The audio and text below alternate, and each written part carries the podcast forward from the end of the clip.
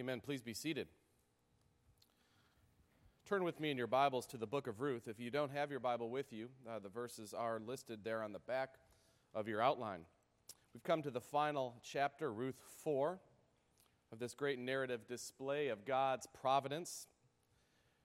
The story of Ruth is really wrapped with uh, intrigue, anxious wondering, dramatic pauses, various kinds of tensions probably a host of other features that make this a magnificent human drama for sure. In fact, I know it's a classic because personally, I've probably read from beginning to end at least 30 different times in my life, and in portions of it more than that. And every time, even though I know what's coming next, and probably most of you know what's coming next, you still can't wait to pick the book up and read what's coming next. That's a classic love story. But more than that, it's not just a human drama, it's one that all the while you know God's sovereign hand is behind it. And it sort of puts in perspective our own human dealings, those little minute things that you think uh, don't concern God. We actually come to find out, even down to the scheming of two ladies about how to get a guy for, to be their husband. That's under God's sovereign providential control. That's really the bigger message of this great book, with all the other sub messages that are there. You remember we left off in chapter 3 with Naomi hearing the report from Ruth. Ruth had gone and, in essence, proposed to Boaz, but Boaz had some legal requirements in order to take Ruth as his wife. There was a redeemer before him that had legal right to marry Ruth. And so Boaz had to take care of that. And Naomi, this wise woman, says, Don't worry about it. He's going to take care of it today. She knew, she understood. And so we begin chapter 4. Hear now God's word in the book of Ruth. Now Boaz had gone up to the gate and sat down there, and behold, the Redeemer of whom Boaz had spoken came by. So Boaz said, Turn aside, friends, sit down here. And he turned aside and sat down. And he took ten men of the elders of the city and said, Sit down here. So they sat down. Then he said to the Redeemer, Naomi, who has come back from the country of Moab, is selling the parcel of land that belonged to our relative Elimelech. So I thought I would tell you of it and say, Buy it in the presence of those sitting here and in the presence of the elders of my people. If you will redeem it, redeem it. But if you will not, tell me that I may know. For there is no one besides you to redeem it, and I come after you. And he said, I will redeem it. Then Boaz said, The day you buy the field from the hand of Naomi, you also acquire Ruth, the Moabite, the widow of the dead in order to perpetuate the name of the dead in his inheritance. Then the Redeemer said, I cannot redeem it for myself, lest I impair my own inheritance. Take my right of redemption yourself, for I cannot redeem it. Now, this was the custom in former times in Israel concerning redeeming and exchanging. To confirm a transaction, the one drew off his sandal and gave it to the other. And this was a manner of attesting in Israel. So when the Redeemer said to Boaz, Buy it for yourself, he drew off his sandal. Then Boaz said to the elders of all the people, You are witnesses this day that I have bought from the hand of Naomi all that belonged to Elimelech, and all that belonged to Chilion and to Mahlon. Also Ruth the Moabite, the widow of Mahlon, I have bought to be my wife, to perpetuate the name of the dead in his inheritance, that the name of the dead may not be cut off from among his brothers, and from the gate of this native place, his native place. You are witnesses this day. Then all the people who were at the gate and the elders said, We are witnesses. May the Lord make the woman who is coming into your house like Rachel and Leah, who together built up the house of Israel. May you act worthily in Ephratah and be renowned in Bethlehem. And may your house be like the house of Perez whom Tamar bore to Judah, because of the offspring that the Lord will give you by this young woman. So Boaz took Ruth, and she became his wife. And he went into her, and the Lord gave her conception, and she bore a son. Then the women said to Naomi, Blessed be the Lord, who has not left you this day without a redeemer. And may his name be renowned in Israel. He shall be to you a restorer of life and a nourisher of your old age. For your daughter in law, who loves you, who is more to you than seven sons, has given birth to him.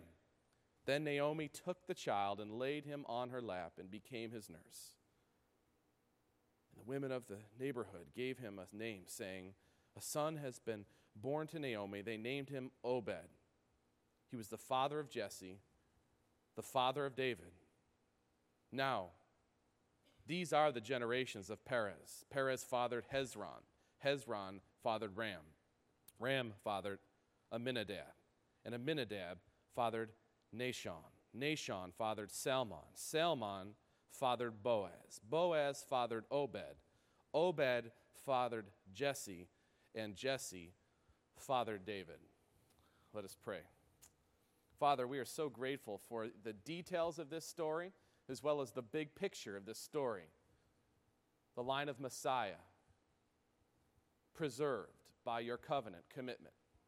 Yet it is done through the smallest of human interactions, the anxieties, the tensions, all the things that fill this true narrative. Lord, we thank you for it. Lord, draw from us the various principles and meanings that we can apply to our life as we see people who are rightly related to you moving in your dominion, under your dominion, under your care. But Lord, more particularly, I pray that you would teach each of us how that while the road is winding on the way to our ultimate redemption, we will get there because you are providentially, sovereignly in control. We thank you for this in Jesus' name. Amen. Each chapter of the book of Ruth really has unfolded more dynamics of a beautiful human drama. Let's recap just briefly. If you can remember back at how the chapter, uh, the book started in chapter 1, really it couldn't have been any worse. In fact, I think second only to Job is Naomi. As Naomi moves from Israel, her homeland, with her family, and she has to move because they're in the midst of a famine. And she goes with her husband Elimelech and her two sons, and they move to Moab, a sworn enemy of the Israelites. But there's no choice, they've got to eat. And so as they go, uh, we are told very quickly in the text, but powerfully when you think of the human tragedy that's involved. Shortly after getting there, Naomi loses her husband.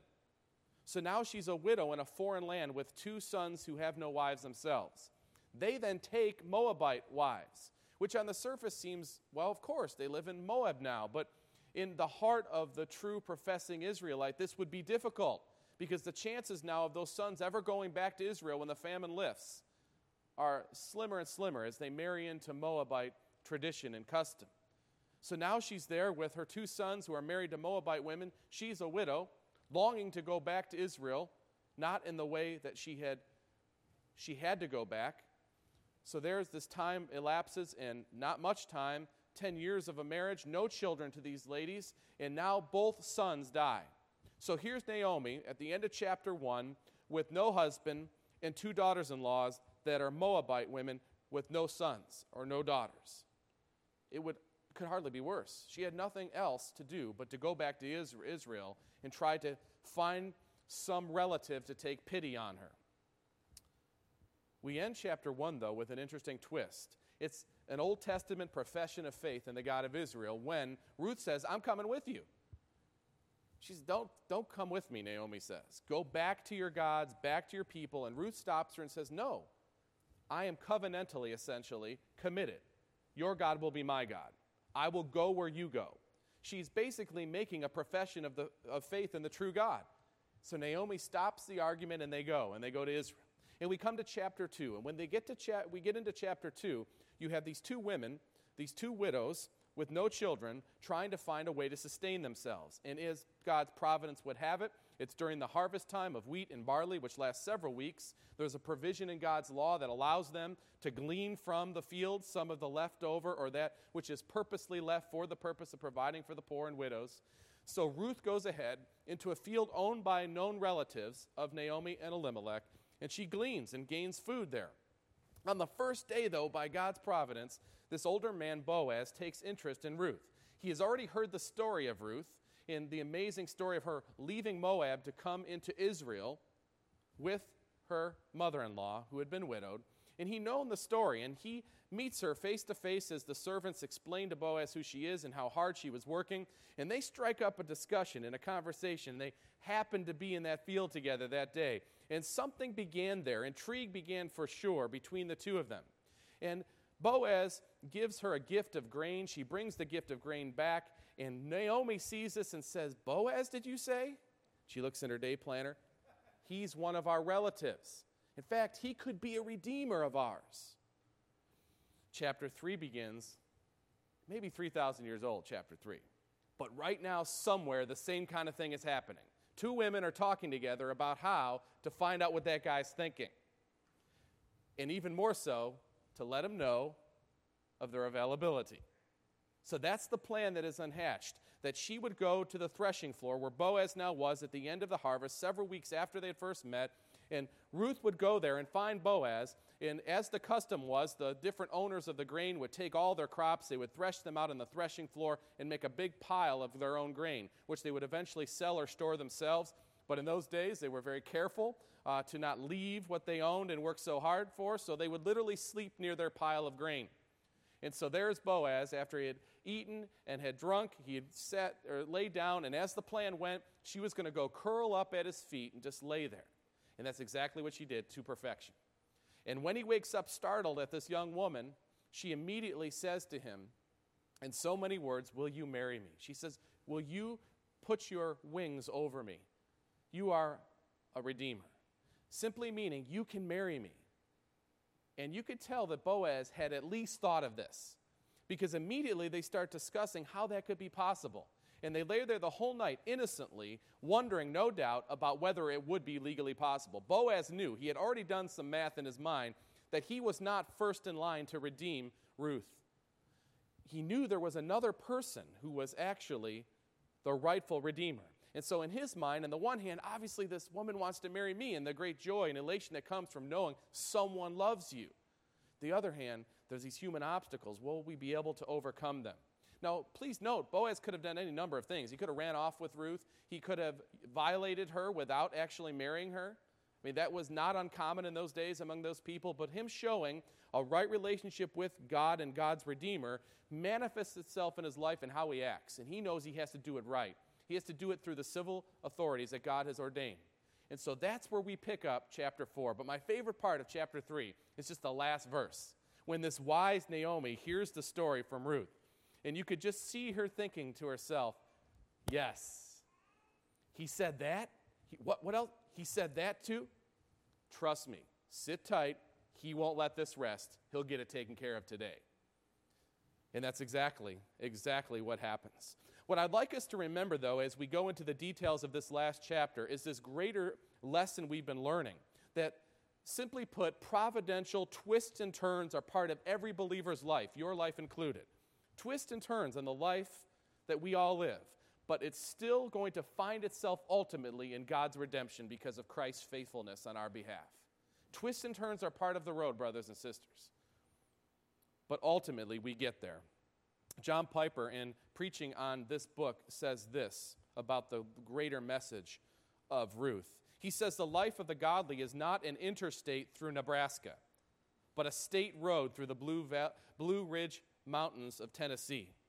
There are rock slides and precipices and dark mists and bears and slippery curves and hairpin turns that make you go backwards in order to go forwards. But all along this hazardous, twisted road that doesn't let you see very far ahead, there are frequent signs that say, the best is yet to come.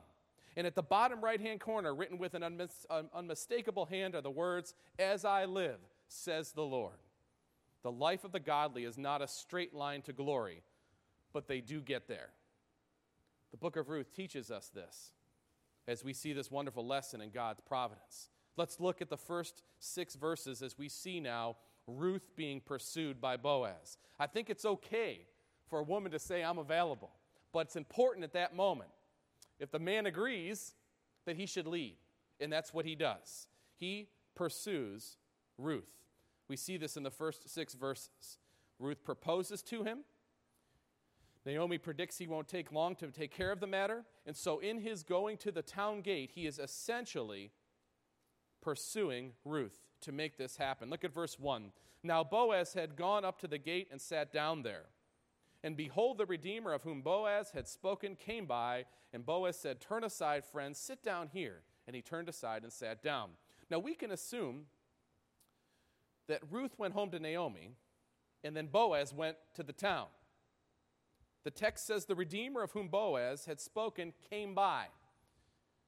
I think it's safe to surmise that Boaz knew where to find this guy. He had already been thinking, where would this guy be? Should I have to chat with him? And so he goes. Now, the town gate is a place where social, uh, the social activity and commerce happen, and you would come and go there if you worked outside of the city or had your business. So it's not totally pinpointed, but he knows it's very likely, based on his knowledge of this person, that he would come through this gate at this time in the morning. And so he makes sure he is sure to be there. And so there he's standing, and this guy comes out, and he goes up to him. The guy's probably wondering, who is this? I haven't talked to this relative in a long time. Why does he want to talk to me? Why is he so anxious? And look at the second part of verse 1 and verse 2 then. So Boaz said, Turn aside, friends, sit down here. And he turned aside and sat down. And he took ten men of the elders of the city and said, Sit down here. So they sat down. Boaz was assembling a legal court to hear the case between him and the Redeemer, the rightful first in line Redeemer for Ruth. This is how civil cases were decided no long, messy trial with huge lawyers' fees, simple hearing of peers. And so those 10 elders sat down, and now there's Boaz acting as his own lawyer, and there's the Redeemer, and he wants to say the case in front of the 10 elders so they could decide if there should be any kind of disagreement. And if there is an agreement struck, that the 10 witnesses would see it, and the deal would be sealed, and it would be legally binding. Boaz wanted to take no shortcuts. He wanted to be sure before all men that what he was doing was to pursue redemption of Ruth. Verse 3 then he said to the, to the Redeemer, Naomi, who has come back from the country of Moab, is selling the parcel of land that belonged to our relative Elimelech. This is the first time we've heard that Naomi actually owns some land. Now, it makes total sense why it hasn't been mentioned at this point. It really makes no difference if a, if a woman in those days owned land. In fact, the land probably was being farmed, but she had no real way in order to make people pay for using that land. She just didn't have those rights in that civil arrangement. And so it's most likely when Elimelech and Naomi and family left, they left land they owned. They couldn't sell it. It was in the midst of a famine. It wasn't something people were going to buy. Their intention was always to somehow come back because that's where they own land. They never could. So now that Naomi comes back, yes, she has land, but what is she going to do with it? So she has land. Boaz knows this and decides this will be the first thing he presents to this man. He's not being deceitful, he's telling the truth but he's also setting himself up to be very clear about what it entails to redeem. It would not be uncommon in those days for people to redeem land and not people. The intention of the law was always to supply for people in the name and their inheritance, but it would be, un- it would be very common to take land from one another if given the chance.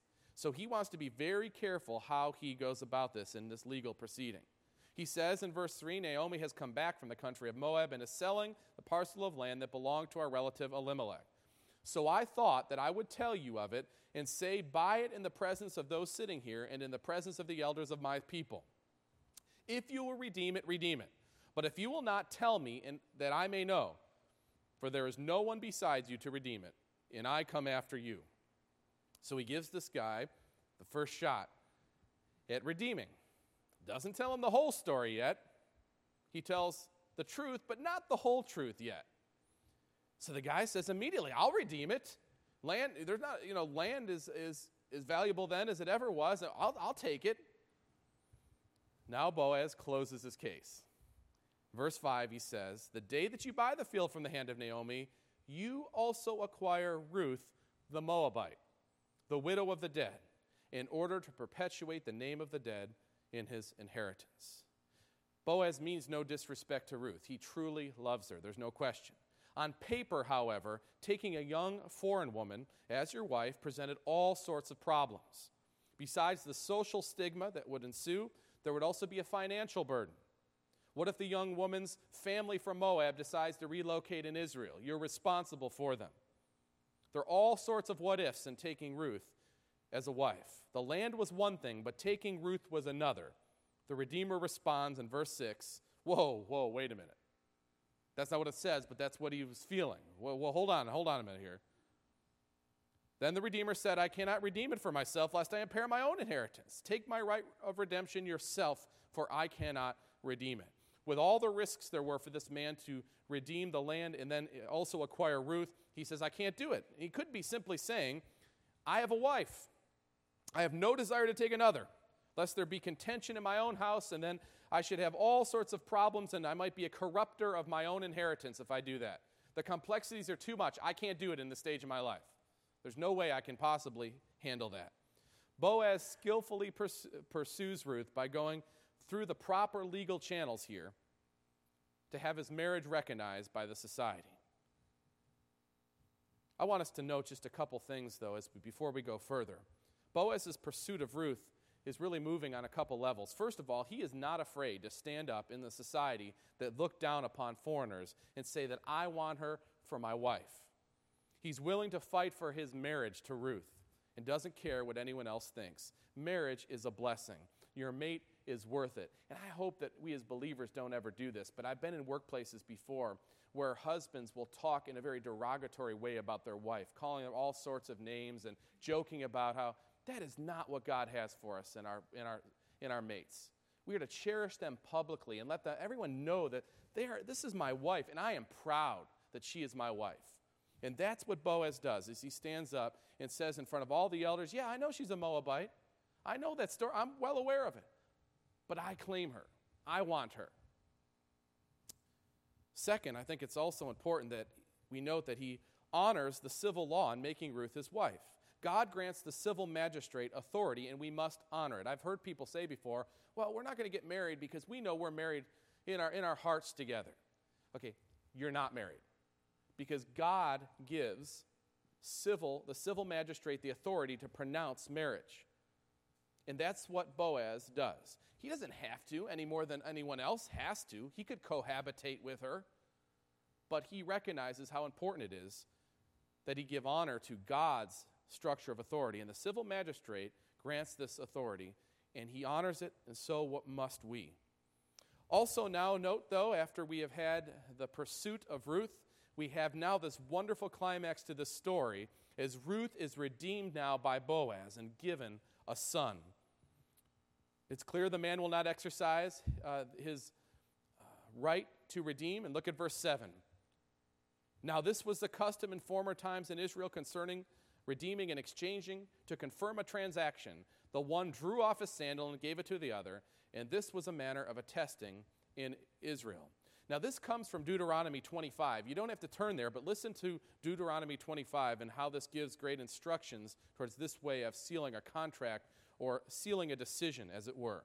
Deuteronomy 25, starting at verse 5 If brothers dwell together and one of them dies and has no son, the wife of the dead man shall not be married outside of the family to a stranger. Her husband's brother shall go into her and take her as his wife and perform the duty of a husband's brother to her. And the first son whom she bears shall succeed to the name of his dead brother, and his name may not be blotted out in Israel. And if the man does not wish to take his brother's wife, then the brother's wife shall go up to the gate to the elders and say, My husband's brother refuses to perpetuate his brother's name in Israel. He will not perform the duty of a husband's brother to me. Then the elders of his city shall call him back and speak to him. And if he persists, saying, I do not wish to take her, then his brother's wife shall go up to him in the presence of the elders and pull off his sandal, the sandal off his foot, and spit on his face. And she shall say, So shall it be done to the man who does not build up his brother's house. And the name of his house shall be called in Israel, the house of him who had his sandal pulled off. Now, in that context, with the first generation situation between brothers, it was a terrible, terrible shame to not redeem. This is different with Boaz. These are more distant relatives, probably cousins or distant uncle for all we know. We're not positive, and it could be several generations removed. It just was known who it was that was next in line legally. So, the reason why it's not so shameful when he passes the sandals, more or less to seal this as a, an official decision that the elders agree upon.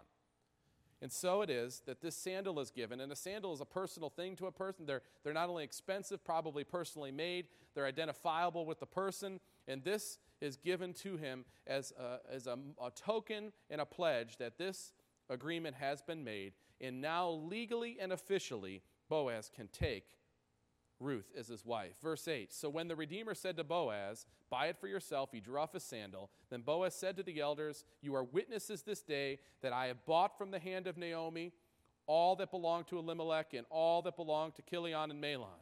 Also, Ruth the Moabite, the widow of Mahlon, I have bought to be my wife, to perpetuate the name of the dead in his inheritance, that the name of the dead may not be cut off from among his brothers and from the gate of his native place.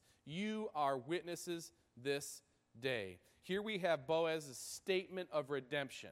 I'm redeeming Ruth. You all acknowledge it. You see it. You know what's happened. No one will ever question this. It is sealed. Ruth, the childless Moabite widow who came to Israel with nothing, was now to be the wife of Boaz, a godly, wealthy, gracious redeemer. Notice the great witness this was to those who looked on. I think the response is because none of them would have done this. Verse 11 Then all the people who were at the gate and the elder said, We are witnesses. May the Lord make the woman who is coming into your house like Rachel and Leah, who together built up the house of Israel. May you act worthily in Ephratah and be renowned in Bethlehem, Bethlehem. And may your house be like the house of Perez, whom Tamar bore to Judah, because of the offspring that the Lord will give you by this young woman. You remember, these two instances are very important Perez and also the, the children of Rachel and Leah. Remember, both Rachel and Leah were unfortunate, in my opinion, uh, victims of their father and Jacob in the way that their father and Jacob played those poor girls off of each other. It had to be a terribly painful thing what they went through. Yet, God, even through their sorrow, multiplied their offspring into the 12 tribes of Israel. Blessed them, even though they were in dire circumstances. The same is true of Perez, the son of Judah and Tamar. You remember, Tamar, prostitute, Judah, seeks her out and has a baby through her. And the baby's Perez. And God blesses Perez to be in the line of Messiah. This is an amazing story of redemption in itself. And now here's this Moabite woman who's come into Israel, and they're pronouncing a blessing upon Boaz, saying, May God bless you for doing this. This person who's been through so much, and you take her, and may he, the Lord God, bless you. And notice the particulars of this blessing that they pronounce.